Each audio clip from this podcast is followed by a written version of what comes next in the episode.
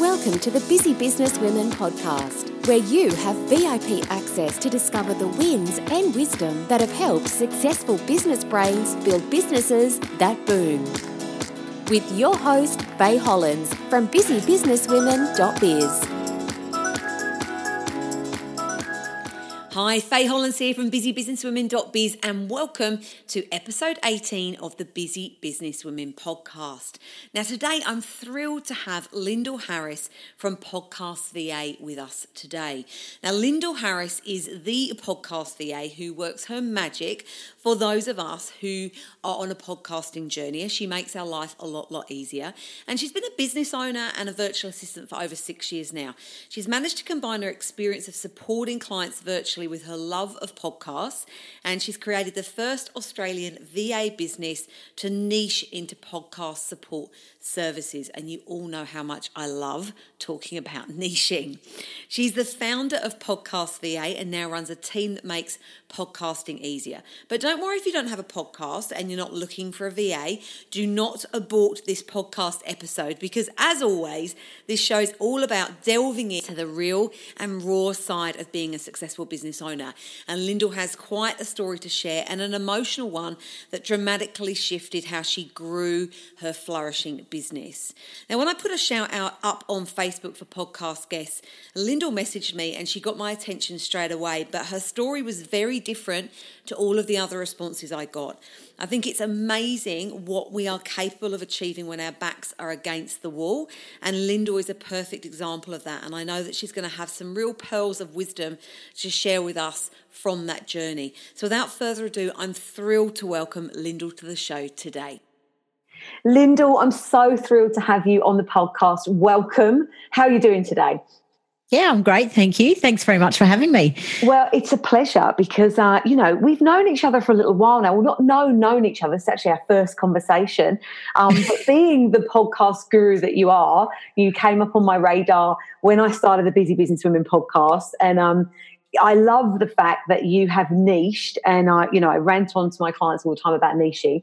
So I'm thrilled to finally actually have the opportunity to talk to you, and even more so because when you answered my Facebook shout out, you were very honest and open with the journey that you've had in business. So without further ado, let's get stuck in, because I've got so many questions and we've never got enough time. So I'm just going to go hell for leather and see how many of these we can get through, being a complete nosy Parker and delving into the life of Lyndall Harris. So let's begin.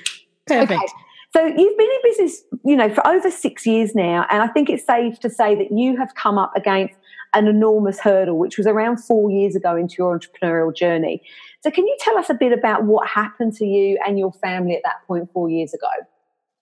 Yeah, sure. So I have been a virtual assistant for about 6 or 7 years, and I was just plodding along and doing my thing. Obviously, like a lot of people, I have two young kids that are now 7 and 9, mm-hmm.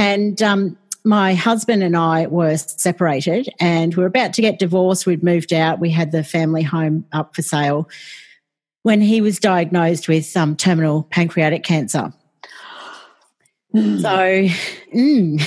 That kind of threw a little bit of a spanner in the works. So he's actually English with no family here in Australia. So for me, I didn't even think twice about moving back in with him to care for him, because I knew that he needed the kids around to really fight it and want to fight every day. They needed him too, because, they have a life, unfortunately, where they will lose their dad quite young. So, it was a very big journey. The house went unconditional the day that he was diagnosed. So, I moved back into the house to pack it all up to move to a rental again that was closer to the kids' school. And I guess the reality of my life moving forward was very much around becoming a solo parent.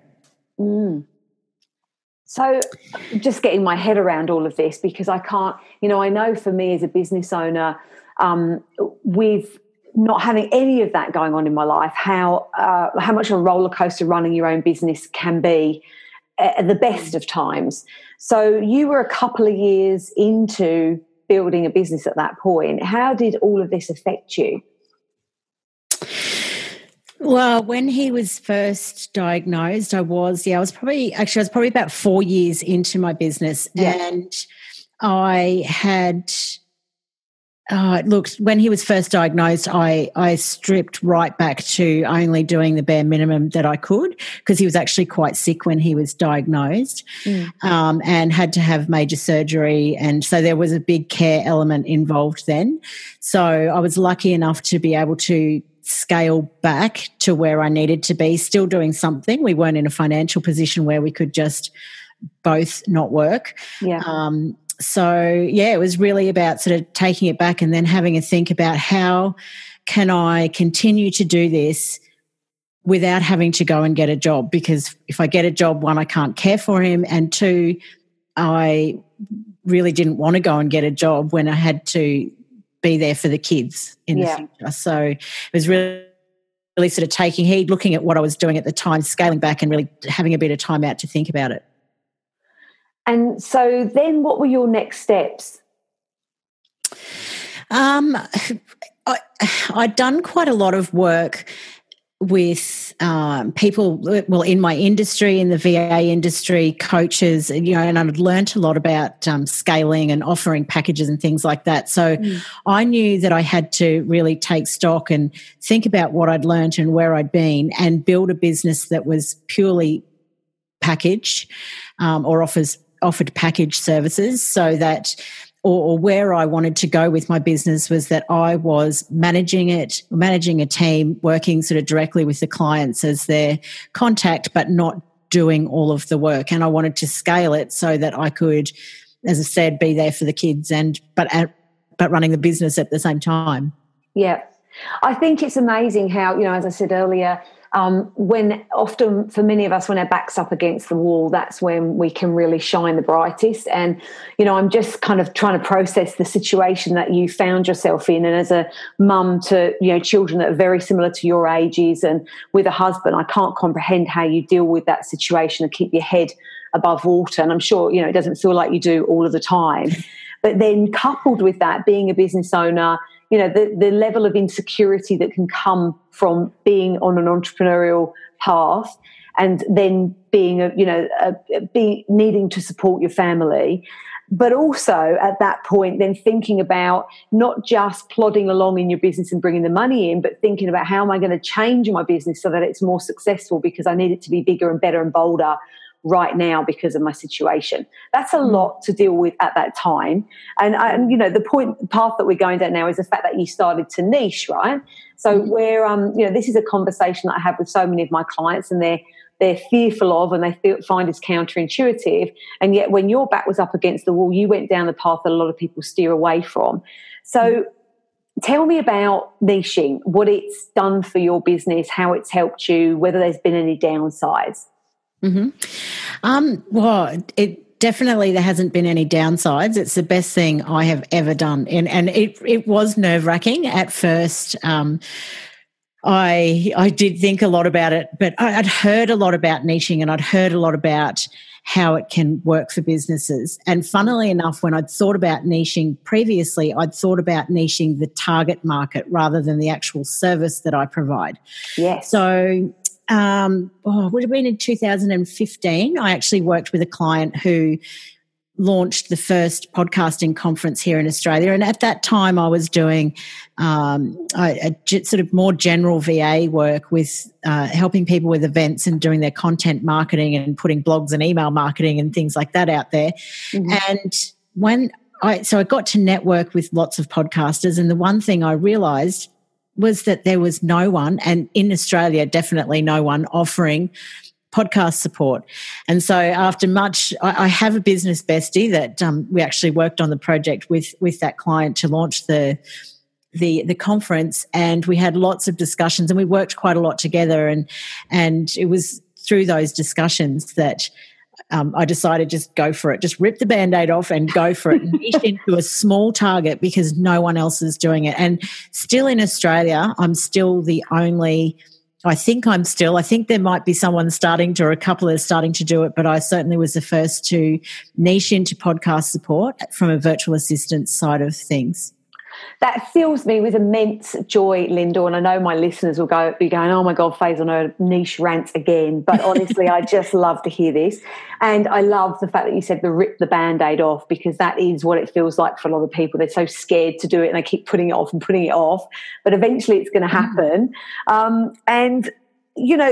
Also, you and I are in very busy markets, right? I wouldn't say saturated, but the VA industry, the business coaching industry, like personal trainers and a lot of other service-based businesses, there's a lot of us out there. And so, you know, if you don't niche, you become this jack of all trades, master of none, which I see with a lot of VAs. You know, and the same with business coaches. There's so many things that we can help our respective clients with, but if we try and offer all of those things to a really broad range, then nobody really knows what we're specialists in. And you have niched beautifully. So, yeah, sorry, were you going to say something? Well, I was going to say that's exactly how it felt for me before I niched. I just felt like I knew what I was doing, and I knew that I could do it, and I did it well, but I couldn't market myself because I couldn't find that real unique value proposition that people talk about. I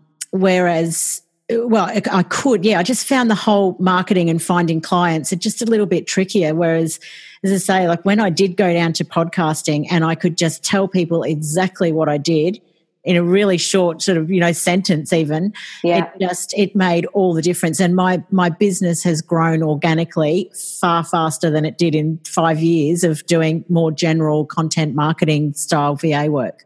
And at that point, there are many ears pricking up and eyes popping open and like, yes, I really should go and do that.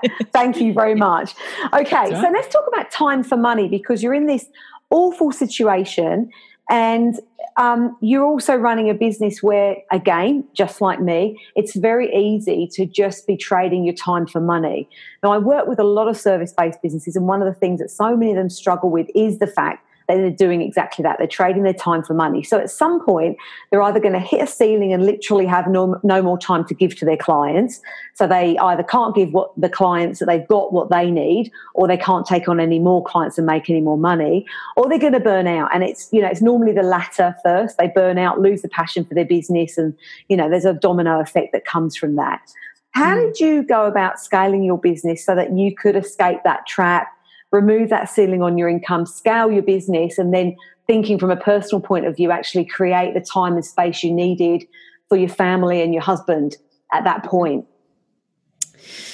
I've definitely been caught up in the trap of money, time for money. I found it very hard when I was...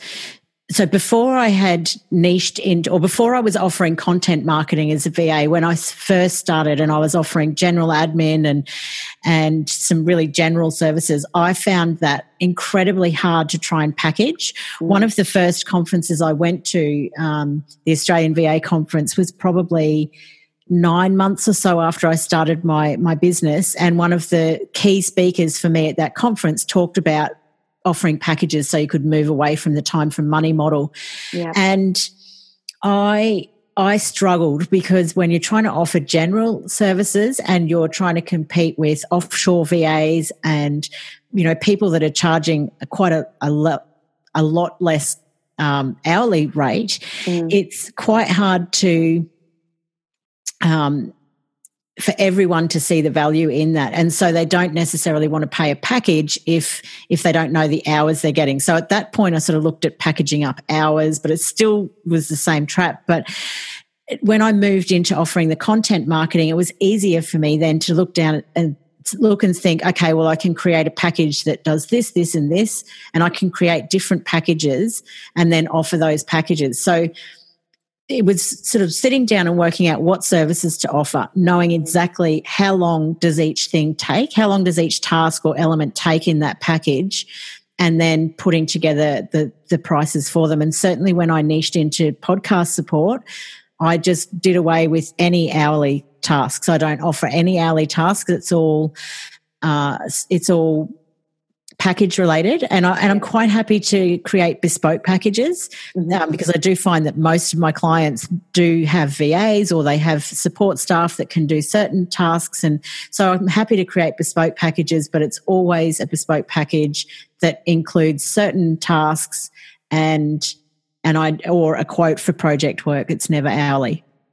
And I think a massive mindset shift comes with your clients when you do that, because everything that you're saying is exactly the path that I was down. And if you go back nearly 11 years when I first started my first business and as a coach, everything I was selling was hourly rates, and, you know, it's you're just selling an amount of time as opposed to an outcome or a result. Mm. And so your clients become fixated on how much time they've got rather than the outcome that they want to get or the result that they want to get. Did you see a shift when you started offering packages, the types of clients that you were getting, the level of commitment they've got to you, those types of things?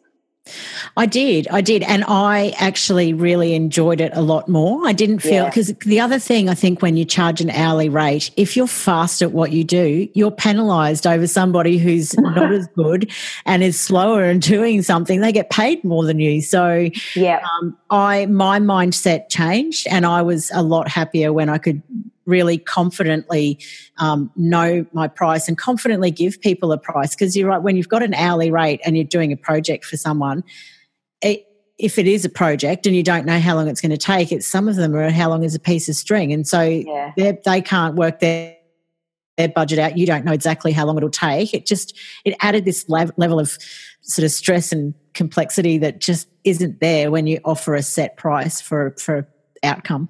Completely agree. So for any of our listeners that are sitting there still charging hourly rates, Lyndall and I both encourage you to go forth and create packages. Trust me, you will never look back, will they, Lyndall? No, never. Never. Good. Okay. Now, thankfully, you did make that shift and you've been able to scale your business. What shifts did you need to make in your business to be able to scale it so that you weren't the only one doing the client work? Yeah, I think the biggest shift was my mindset for starters, because I probably am a little bit of a control freak by nature. Oh, you both. I like to do things my way, and it was really getting into my own head and thinking, do you know what? If the outcome is the same, it doesn't have to be done my way, and you need to trust other people's skill sets that they can also provide that thing, that service, that task, or whatever it is, whichever way they decide to do it, so long as it's sort of obviously to the same standard and it meets the requirements. So for me, the biggest thing was letting go. And it's really funny saying that, because as a VA of 4 or 5 years before I niched into podcasting and really grew a team behind me, that is exactly what you're asking your clients to do. You're asking them to let go of their business and trust you and partner with you so that you can help them grow. Yeah. So it's a really interesting practice of you know, practicing what you're saying, I guess, because that's what you want your clients to do as a VA. So that was the first thing. Systems and processes obviously was super important. Hard to hand things over to a team if you haven't got systems and processes in place. And look, I learnt along the way. There were times when I didn't have my processes might not have been as clear as they should have been, and you know, I've seen the difference of really upping the processes and having those clear for everybody that comes onto the team. Yeah. And my other thing is project management tools. Personally, I'm Asana or Trello, but I prefer Asana. And I think just having those tools and knowing how to use them to get the most out of them is really important, because it's easy to sort of sign up for something. And I've done it before where you don't really know all the ins and outs of it. Yeah. But if you set it up, so I know for me with Asana, I kind of liked it, but I didn't know how to get the most out of it. So I had a consultation with an Asana specialist and made all the difference. That's really interesting, actually, because I am definitely someone, I like to think of myself as an early adopter, so I jump on the bandwagon with new things and get really excited, and I think about it as like shiny, sparkly syndrome. Yay, there's a new thing, let's get it. And then I, you know, unless it clicks really quickly, I'm jumping onto the next shiny, sparkly thing and haven't mastered that. So I did exactly the same with Asana. Signed up for it, got some clients onto it. Oh, it's not really working. No, this isn't for me, and moved on. And once I heard you say about seeing the Asana specialist, I'm like, oh, This is, you know, you tell your clients to stick with things and master them, and I'm not walking my own talk, I guess, in that respect. So thank you. You just gave me a really good, much needed. That's all right. Appreciate that. That's all right, because it does. It makes all the difference in everything, like how to delegate and outsource. Certainly, you know, we use Slack as well, but everything's done through Asana, and it's just, yeah, it just works. So it's been great. So those are your golden tools. Okay, now I'd imagine as a successful business owner and a VA, you are a very organised person, and I already love the fact that you're a kind of recovering control freak, because the same as me. What I'd love to know is, what are your top three tips for getting organised and staying on top of your workload? Is it Asana, Slack, Trello, or are there other ways that you make sure you've really got everything under control? So using those online tools is definitely a big one for me. So Slack and Asana, and as I say, getting to know how to use them. Look, I'm sure there's probably, particularly in Slack, there's probably lots of things I don't know how to use in that, but really just stick to, I am a shiny object person as well. I'd be like, I'll try this one and I'll try that one. And then I was like, nothing's working for me. So that's why I picked one and went, okay, now I'm going to learn how to use it. And I'm going to, so that for me was key. But also automation tools like Zapier and If This Then That, they just make life so much easier. Like the type of zaps that I use might be into, you know, MailChimp, my leads into MailChimp, and dropping different files from one Dropbox folder to another Dropbox folder so the team can get access to the files they need, and little things like that. So I really like those automation tools. And clear communication between your team members and your clients, however you choose to communicate with them, whether it's by Slack, by email. I'm quite flexible in that I'll communicate whatever, using a method that suits the clients. Yeah. But very clear communication. And my other thing for being organised is batching your tasks, particularly as a podcaster. As somebody who talks to a lot of podcasters, I think there is so much benefit for batching tasks together and helping you stay ahead using that technique. I couldn't agree more, and you know, I batch practically everything I do in my business. I'm a big batcher, but podcasting is the only thing I don't batch. And what's interesting is I've really seen the results from why I do batch versus, you know, why I do batch and then what's happening when I don't.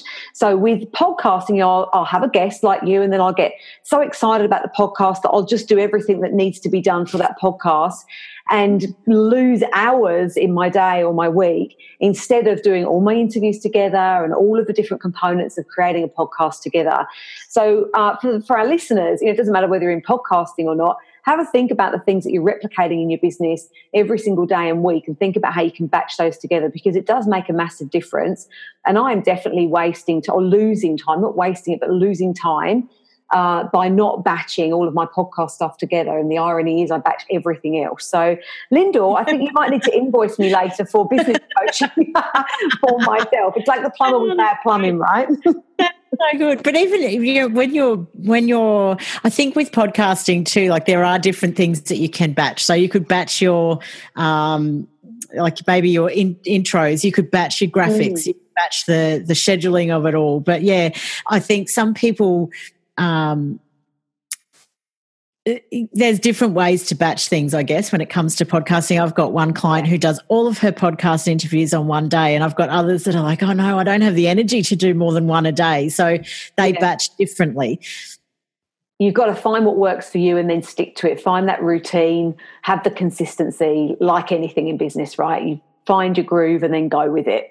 Yeah, absolutely. All right. So talking about finding our groove, let's talk work-life balance. Now, we hear that term bandied around all over town. And you've got a family and, you know, commitments to juggle.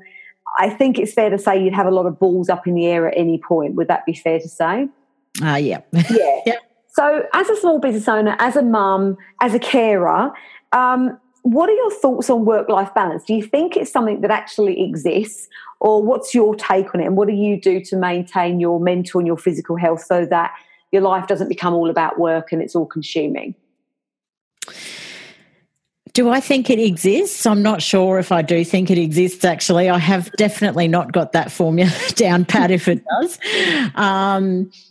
But I don't know. I don't know that it does exist for, certainly for business owners, because there's, I think some people can have strict boundaries better than others. And being that a lot of my work is it's client driven, and there's deadlines and there's things, you know, there's certain outcomes that I need to meet. I do like to think that I have boundaries, but I can also step outside them if I need to. So I love the fact, one of the reasons, as I said, when I first went into business back in 2011 to 12 was because I had had my kids by then, and I knew when they started school, I wanted to be able to go to their activities, their sports days, and I didn't want to be that mum that's working 9 till 5, 5 days a week and only sort of see them later. And so I've been really lucky that is what I've built, basically. So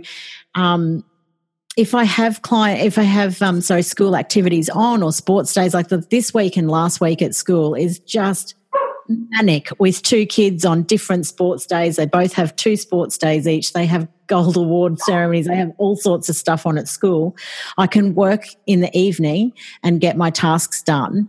And because I love what I do, it doesn't bother me. I'm not sort of begrudgingly sitting there of an evening and thinking, oh, I've got to get this done or whatever. I love that I can go and do what I need to do to see the kids and be part of their activities. And then if I still need to catch up a little bit, I can do that either in the evenings, or I can spend a couple of hours on a weekend and catch up. Yeah, I love that. I think of work-life balance as kind of like this infamous thing that we think we should be on a quest for, but I prefer the term work-life blend. For me, work-life balance is back in my old corporate days where I was desperate to find that balance. Like, I didn't want work coming into my personal life. I just wanted to leave it in London, commute back to my home and not think about it for however long I had. Whereas as a business owner and loving what I do, I'm happy for it to mould around my life, and I'm fine to just dip into my emails or do some social media when I'm waiting for the kids at school, or, you know, it doesn't have to be that set hours and that set routine. So for me, it's more about the blend around my life and having the balance that I'm looking for, as opposed to this kind of structure, which is how I used to think about it. Don't know if that resonates with you at all, Linda. Yes, yeah, absolutely. Yeah. I think blend is exactly right, and I'm exactly the same. I think of the balance is more if you are working for somebody else or you have a job, whereas I think when you're running a business, the blend is exactly, it's the perfect word for it, because it's across everything. And I guess it's really hard to separate those two things, like your work and your life balance, your work and your life and your family and everything outside of that. So yeah, I think that's a great way to put it. Well, I also joke that my businesses are my babies. You know, my first business, Outshine Consulting, was my first baby. It's probably the easiest one as well. So anyway, moving on. Now, you mentioned to me that back in the day when you were deciding to niche and when your husband was diagnosed, that you had many discussions with your business bestie. I'd love to know more about the network of people that you've got around you. Do you do a lot of networking? Who do you hang out with? Where do you find the inspiring people in your life?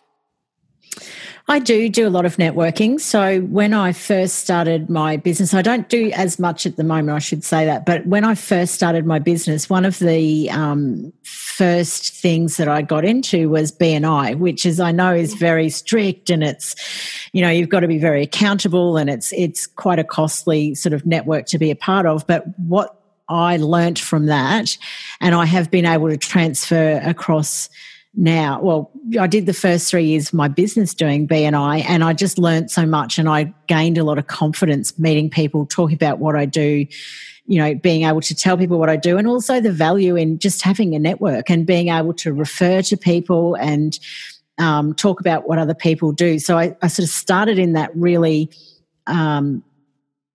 rigid, I guess, environment of BNI, but then I also did a lot of other face-to-face sort of breakfast style networking up here on the Sunshine Coast. Now I tend not to do those as much because I just find it a little bit hard to get to breakfast style morning meetings.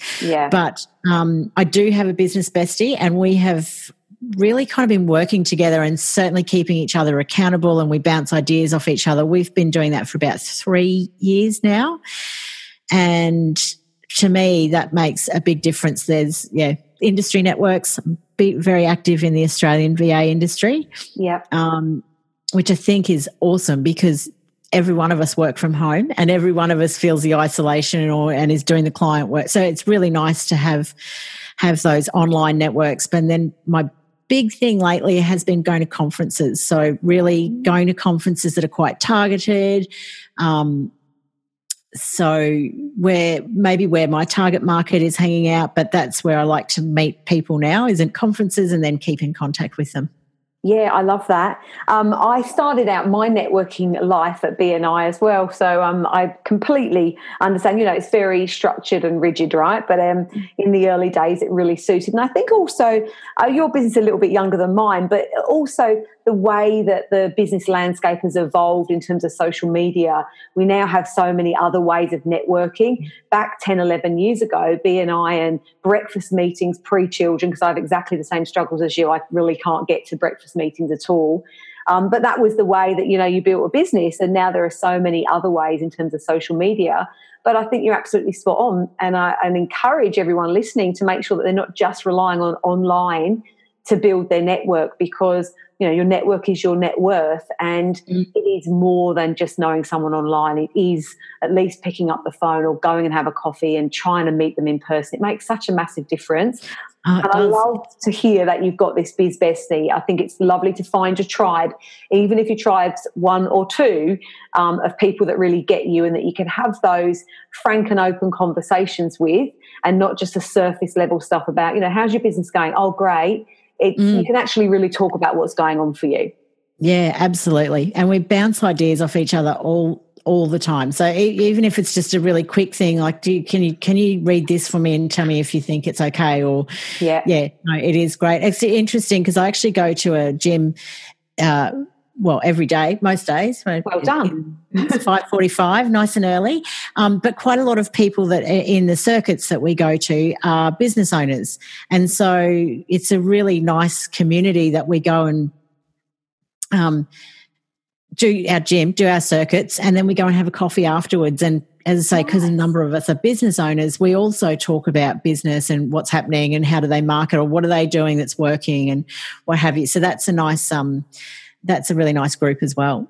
That's a win-win, isn't it? You're getting your exercise done, looking after yourself, and networking practically at the same time. Yeah. Well done. And it's a great social little community. It's lovely. It is. Yeah. It's really good. Really good. Okay, now I can't have you on this show and not talk about podcasting, because I know there are going to be lots of listeners in the Busy Business Women community who are thinking about starting their own podcast. And I've had lots of questions over, since we started the Busy Business Women podcast, and I fumbled my way through working out how to do a podcast. Lots of people have asked me about how do you do it, and I am not the guru by any stretch of the imagination. So, lots of people are thinking about doing this. What I'd love to know from you is, what are the three biggest mistakes you see newbie podcasters make? Okay, I think there's probably quite a few, but I'll go with three. I think the number one, the biggest mistake people can make is by having no strategy. It is so important. It's really critical that you know your purpose and you know your why, and you have a really clear objective as to why you're doing a podcast, particularly we're talking about if it's a business podcast. I mean, if you're talking about a sort of hobby podcast or an interest podcast, yes, it's still important and it's still critical to know why you're doing it. But if you're doing it as part of your business, your business's content marketing activities, you really need to have a clear objective for it. And I do see a lot of people, a lot of people will start with, I'm going to do a podcast. Okay, cool. What microphone should I get? What equipment do I need? And it's kind of like... Oh, my God, have you been watching me, Lyndall? Because that's exactly what I did. Exactly. And it's kind of like that comes in at about step 6 or step 5. You need to work through all this other stuff first that might help really nail the message. But that's probably number one. Mm-hmm. Number two is the biggest mistake is starting and then stopping. A lot of people do it. And this is fine if you have like a seasonal show or a show that you run on series. Mm-hmm. But if you start putting out a consistent, you know, we're doing a weekly show, and then you start falling off the wagon and you just put one out a month and you don't even do it at the same time every month and you just put one up, then you're kind of losing that traction and why people are doing it. It is amazing how many podcasts are on Apple Podcasts, for example, that have got like 6 or 7 episodes, and then people realise how much work it is to have a podcast, and then they stop. So I can really relate. I'm literally, if this was on video, you could see me cringing beyond belief. That's exactly, I mean, not exactly what's happened to me, but I think the thing that's happened to me is realising how much effort is actually involved. And I'm sure you come across this time and time again. I know when I talk to my clients about my area of expertise, often many people underestimate what's involved in running a successful business. I completely underestimated what was involved in getting a podcast up and out consistently. And there's a lot to that, which is why you exist and why your business is going so well, because you get the shiny, sparkly, you know, excitement syndrome where you're like, yes, let's do a podcast and go and buy your microphone and don't think about strategy. And then start recording. The novelty factor of recording the first few, you know, episodes is there, but then suddenly you realise how much time's involved and all the other techie things you've got to do. So, yes, I know I'm not alone in that, and I've completely walked that path. You really aren't at all. There's a lot of people. There's lots of elements that go with the podcast. You sort of think about it as recording the audio, but then there's editing the audio, putting intro and outro on, going through and making sure that you level the sound correctly and you put it to the right bit rate. So you've got all the technical stuff. Then you've got to post it to your host. You've got to put it on your website. You've got to embed the audio player. You've got to do show notes. You've got to do. There's just so much to go with it. That it is. You just described my to-do list after we finish talking, or not, because I'm going to talk to you about that. Yes, okay. So that was the second. What's the third one? The third biggest mistake. The third one is don't let the fear take hold and not start. So if you really do want to do one, just get out there and start, because get your strategy right first, obviously, but so many people don't do it because they get imposter syndrome, and probably the biggest one is they don't like the sound of their own voice. And I hate the sound of my own voice. I'm one of those people, but you can't let it stop you, because everybody hates the sound of their own voice when they start. So just step through that fear and just do it. Well, I cringe every time, and I'm also now cringing because not only do you need to listen to my voice, but also you've got my barking dog in the background. So, you know, don't wait for perfectionism to take hold. Just go and do it. And if you've got a barking dog in the background, so be it. Yes, I think you would probably have a list as long as your arm of mistakes that people have made, as do I. But those are three that I've definitely fallen foul of. So thanks for sharing those with us. Okay, so we've nearly run out of time. I would love to know, is there a quote or mantra, Lyndall, that you use that's really inspired you over your years in business that you can share with us, and maybe, you know, if it's had a particular impact on you? Certainly in the last 2 years, since Simon was diagnosed, is one of, we always, every day we say it is what it is and we can't change it. So I think that has very much been part of my life. But actually, one of my favourite podcasts at the moment, and look, it is a client of mine, I'm not just giving them a plug, I actually love this podcast. It's called The Change Room, and they talk about living your unshakable truth. Ooh, and also the fact that you choose the whole of your own reality. And honestly, like, just listening to those episodes, for me, so much of it resonates both personally and in business. So that whole living your unshakable truth, I'd love that. And I come back and think about that quite often.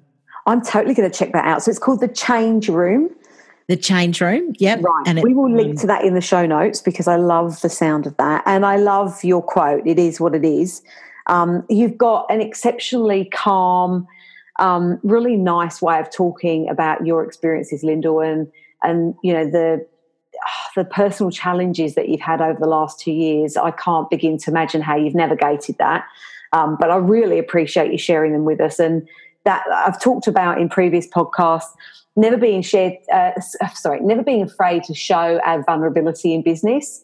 And that does come down to sharing personal stories like that. And you know, like I do all the time, mistakes that I've made in business, I never shy away from saying, I've started a podcast with no strategy, or I've done this with my podcast. Or so whether it's something, you know, way more significant and important like your husband's illness, or whether it's mistakes that you've made in business, don't be afraid to show that vulnerability and be honest and open with it, because I think people can connect to you.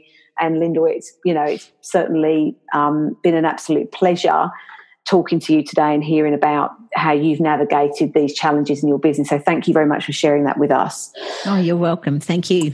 Now, as if you hadn't already shared enough, you've also got a lovely freebie download that our listeners can grab, get their hands on, which is called the 10-Step Podcast Launch Checklist. So for those of you listening that have been thinking you might like to start a podcast, I highly recommend you go and check this out, because obviously having started a podcast relatively recently, and as Lyndall shared today, there are so many mistakes that you can make. There are so many steps and components to setting up a podcast and for actually being successful that you need help, and this is going to be your go-to resource. So we'll link to it in the show notes, but can you tell us a little bit about the checklist that you've organised?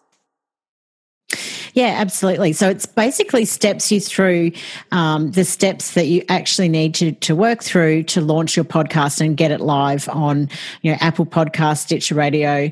I say Spotify, but Spotify does take a long time to get your podcast on there, because their approval process takes longer. So basically the steps are outlined, and you get given, there's a little bit of detail there. So, step one will be sorting out your objective and your strategy, and it'll give you a couple of ideas of what to think about there.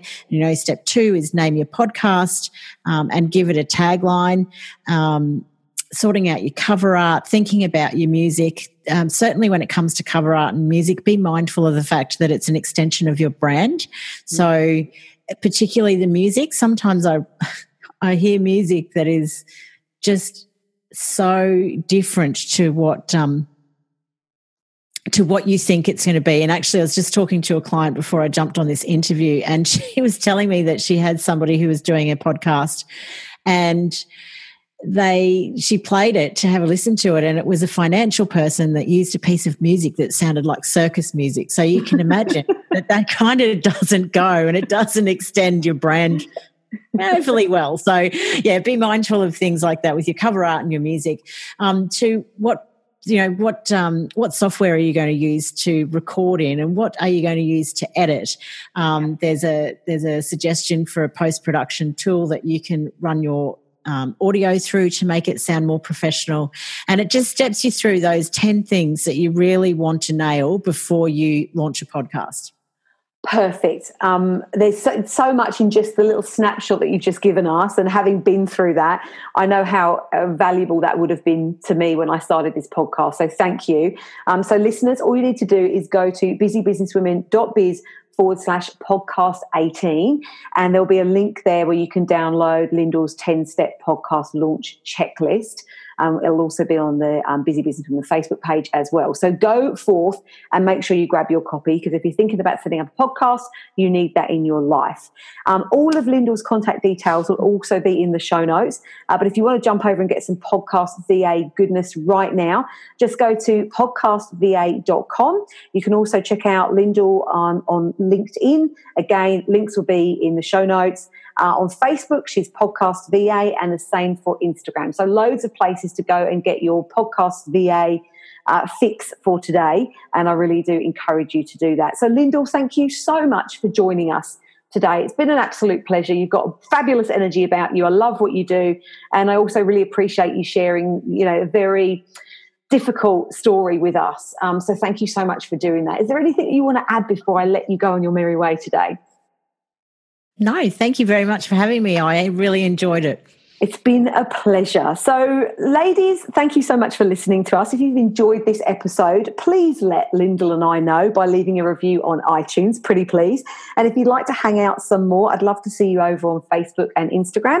I'm at Busy Business Women, and you can find lots of biz-building goodness over at the Busy Business Women website, which is busybusinesswomen.biz.